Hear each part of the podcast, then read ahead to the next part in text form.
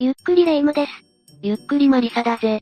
ねえ、マリサは車を運転してみたいと思ったこと、あるそうだな、私は魔女だし、特に車は必要ないからな。でも、運転してみたい気持ちはあるぜ。レイムはどうなんだ私も同じよ。免許はいらないけど、運転はしてみたいわ。レイムに運転は、嫌な予感しかしないな。意外にうまいかもよ。だけど事故が起きたらと思うと、運転するのって命がけって思うわ。軽い怪我でも、運転するのがトラウマになりそうだしな。ちなみに交通事故のほとんどは、交差点で起きているんだぜ。あら、そうなの日本には至るところに、事故が起こりやすい交差点や道路が多いからな。事故が起こりやすいって、めちゃくちゃ恐怖ね。何度も死亡事故が起きている場所や心霊現象まで起こる場所もあるんだぜ。いやいや、どっちも勘弁よ。今回はそんな、魔の交差点、について解説してやろうか魔の交差点、名前だけでも引きつりそうになるわね。もう顔が引きつっているぞ。6箇所を厳選したから、ぜひ聞いてほしマリサの頼みは、断れないわね。い。よし、じゃあ解説開始だ。最初の第6位は、ヨバツカ交差点、だ。千葉県柏市にあるヨバツカ交差点は、JR 柏駅から徒歩10分程度の場所にある。駅から近いなら、交通量も多そう。その通りだぜ。ヨバツカ交差点は、国道6号線と16号線が交差しており、上にはまたがるように歩道橋がある。近くには市役所や税務署、警察署などがあって、いつも賑わっている場所なんだ。そして渋滞も当然多い。そんなに車通りが多いんだ。でも正直、普通の交差点にしか見えないわ。ところがこのヨバツカ交差点では、毎年事故が多発しているんだ。千葉県のワースト4にも入るくらいのな。ワースト、それは危ないわね。どんな事故が多いの車同士はもちろん、人身事故も多いぜ。車だと、前方や左右など確認不足が原因で、事故が起きている。確かに見通しが良いけど、その分注意しないといけないところが多そうね。うっかりしていると、事故ってしまうのもわかるわ。そうなんだ。気を取られていると、ドカン、となるらしい。さらに人身事故だ。歩道橋があるにもかかわらず、あまり使われないことで事故が多いみたいだな。歩道橋って、面倒だもんね。階段の上り下りって大変だし、道路を渡った方が早いもの。その面倒な気持ちが、命取りになるんだがな。わかってはいるんだけどね。このヨバツカ交差点には、心霊現象も起きているんだぜ。そ、そうなの。事故で亡くなった幽霊、とか白い服をまとった女性の霊や人影のようなものが見えるなど、目撃情報は多い。この心霊現象のせいで、事故につながった件もあるほどだ。どういうこと人間のような影が視界に入ったので、慌てて急ブレーキをかけると、後続車はそれに間に合わずに追突した、というケースが多いみたいだぜ。それってつまり、もちろん、そこには人間はいなかったんだ。事故にまで繋がるって、呪いかしら事故を誘発しようとしているとしか、考えられないよな。だとしたら、本当に迷惑ね。次は第5位、名古屋市の逆走道路、だ。逆走。あ、高齢ドライバーがたまに逆走しちゃうやつでしょうーん、それとはまた違うケースだな。この逆走道路は、愛知県名古屋市にある道路のことだ。名古屋市では、機関バスレーンというのがある。これは、バス停が中央分離帯にあることで、バスレーンも当然、中央寄りにも受けられているんだ。バス停が中央にあるのこれは名古屋独特の仕組みなんだ。中央にバス停があることで、左側にバス停を置くよりもスムーズに運行しやすいみたいだぜ。バスレーンの使用は、平日午前7時から9時まで、午後は5時から7時までになっている。中央にバスレーンがあると、右折したい時はどうするのいい質問だ。右折レーンは、機関バスレーンの左側になっている。不思議な構造ね。右折するときは、両隣に注意しながら右折を待つ状態になる。緊張の一瞬ね。さらに東向きと西向きのバスレーンが、交差するような仕組みになっていることから、一般レーンを走っていたのに、いつの間にかバスレーンを走っていた。なんてケースも多いんだ。うわ、危ないわね。知らずに逆走してたら、頭がパニックになるわ。逆走は、市バスでもあった事例なんだぜ。バスが逆走したの。それは、めちゃくちゃ怖いわ。事故を防ぐためにも、道路の色分けや表示をしているが、それでも事故が絶えない。事情を知らないと、どうしていいかわからないものね。そうなんだ。地元の人にも警戒されているほどだからな。知らない人が通ると、逆走や事故につながるパターンが多いぜ。2018年には、100件を超える人身事故が報告されているしな。 100件も、名古屋に行く際には、あらかじめ、道路事情についての予備知識が必要だぜ。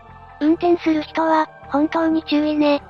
次は第4位、世田谷区環状8号線の間の交差点、だ。あら、今度は東京世田谷区絹谷町目にある環状8号線の交差点が、次の舞台なんだが、ここは、死亡事故がよく起こる、間の交差点、だと地元住民に恐れられているんだ。死亡事故は怖いわね。ここは小田急線高架橋がかかっている、高井戸方面の T 字路になる交差点だ。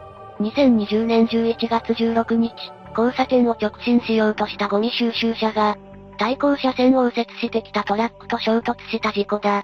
大型車同士の衝突じゃない。しかも直進車がいるのに、右折しようとしたんだトラックの運転者は、自分の前の車が右折したのを見て、自分も行けると思ったらしい。いやいや、ちゃんと見てよ。って感じね。この事故の衝撃は、かなりすごかったんだ。衝突の弾みで、ゴミ収集車が歩道に乗り上げてしまったんだぜ。う、嘘歩行者は大丈夫だったのそれが、歩いていた男女2名と自転車に乗っていた女性1名が惹かれてしまったんだよ。ええー、結果的に、歩行者の男性が左足切断という重傷を負いながらも、その後容体が急変して、亡くなってしまったんだ。亡くなった人も出たんだ。しかも足まで切断しても、助からないなんて。さらにこの事故の2時間後、この事故現場から近い場所で、オートバイの男性と自転車に乗る女性の接触事故が発生したんだ。同じ日に事故が2つもあったの。この事故では、お互い軽傷だったらしいがな。それは安心したわ。その後、同じ環状8号線沿線では、2021年1月に9歳の男の子が事故死している。子供が亡くなったんだ。この相次ぐ環状8号線の事故を受けて、横断歩道に警告灯を設置することが決まったんだ。都内に、約20カ所設置するみたいだぜ。これ以上の事故が起きないように願うばかりよ。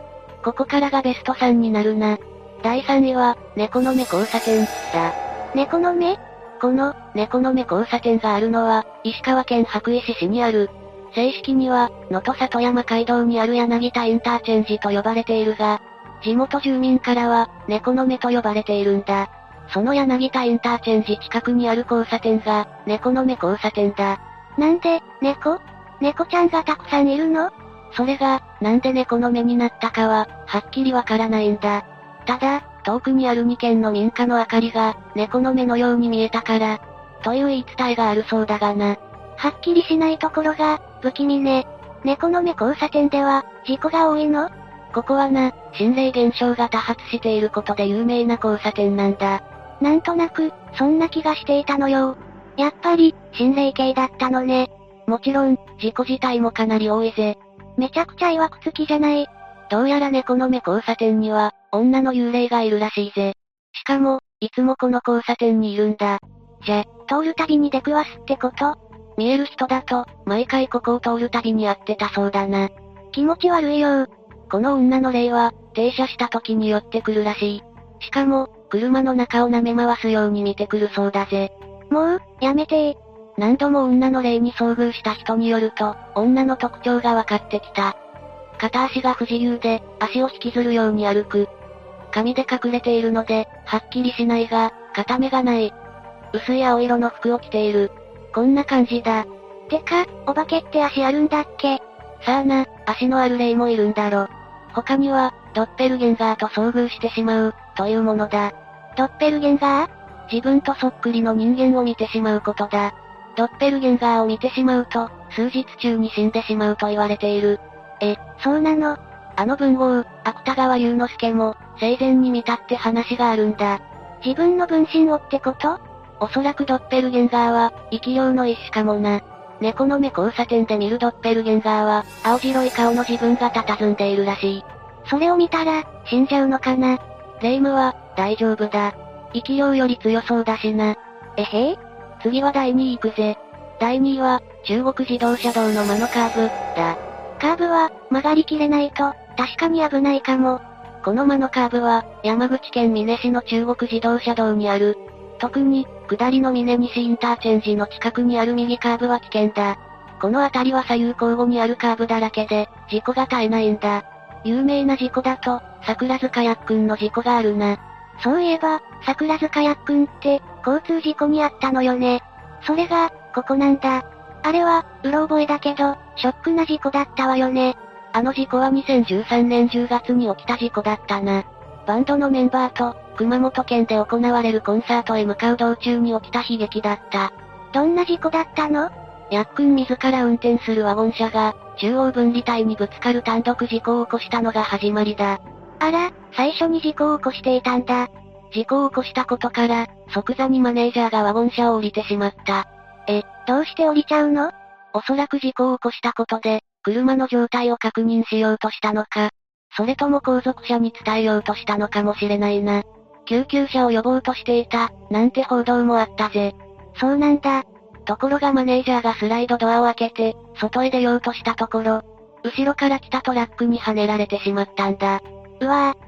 それを見たヤッくんは、思わず外へ出てしまったんだろう。そこへ後続車が来て、運悪くはねられてしまった、というわけだ。きっと、みんなパニックになっていたでしょうね。通常、高速道路で外に出るなど、極めて危険な行為だ。だが、こうした事故は多いんだよ。もし高速道路で事故を起こしたら、どうしたらいいのまずは、ハザードランプをつけて、車を路肩に移動すること。そして、車内から出ずに窓から発煙筒を焚いて知らせること。が挙げられるな。車外に出られる状態なら、非常電話を使ってほしいが、無理なら車内から電話しよう。緊急時の行動って、日頃から見直さないといけないわね。そうだな。その時の状況によって、行動が変わるからな。あらゆる想定をして、運転した方が安心だぜ。よし、最後の発表だ。第1位は、名阪国道のオメガカーブ、だ。オメガカーブって何これは、奈良県の名阪国道にあるカーブの名称だ。天理インターチェンジから福住インターチェンジの約10キロにもわたる、無料で走れる高速道路なんだぜ。無料で走れるのは、嬉しいわね。だが名阪国道は、急カーブや急な坂が続く、危険な道路なんだ。え、急なカーブとか怖すぎる。上空から見ると、このカーブが、ギリシャ文字のオウムのようなマークに見えることから、オメガカーブという名前がついたんだぜ。あ、なるほどねそして名阪道路では、もちろん事故も多い。死亡事故に至っては、日本一という記録まで打ち出したと言われるほど、危険な道路なんだ。それは、かなりやばいわね。名阪国道は、交通量もとても多い。多くの人が利用していることから、渋滞も日常茶飯事だ。事故が多い道路を走れるなんて、すごいわね。さっき無料高速道路と言ったが、厳密には高速道路というわけではないんだぜ。え、そうなの高速道路とほぼ並ぶ、自動車の専用道路という感じだ。へえ、そうだったのね。最高速度は60キロに指定されているものの、多くの車はそれを超えたスピードで走る。本物の高速道路みたいに、飛ばしてしまうことが原因で事故につながるらしい。危ない、危ない。 100キロを超えたスピードで走るなんて、ザラらしいからな。それじゃあ、事故を起こすのも無理ないわよ。だって、こんなカーブだらけじゃ止まるのも難しいでしょまったく、その通りだ。ちなみに下り坂になっている壁には、至る場所に車がぶつかった跡が残っているんだ。ほんと、そんな道路でスピード出すなんて、自決行為ね。きちんと法定速度を守って走ることが大切だな。それが、当たり前のことなのよね。さて、解説は以上だ。この他にも魔の交差点や道路は、たくさんあるんだぜ。信じられないわ。もう生きていることに感謝よ。車を運転することは、危険と隣り合わせだからな。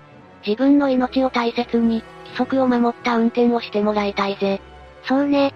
事故は、誰にでも起こりうるものね。やっぱり運転は、私には無理そうよ。霊夢は、ゲームで運転するくらいが合っていると思うぜ。ほんとそれ。では、今回はここまでにしておこう。他にも危険な交差点や道路を知っている人は、コメントしてくれ。それでは、ご視聴ありがとうございました。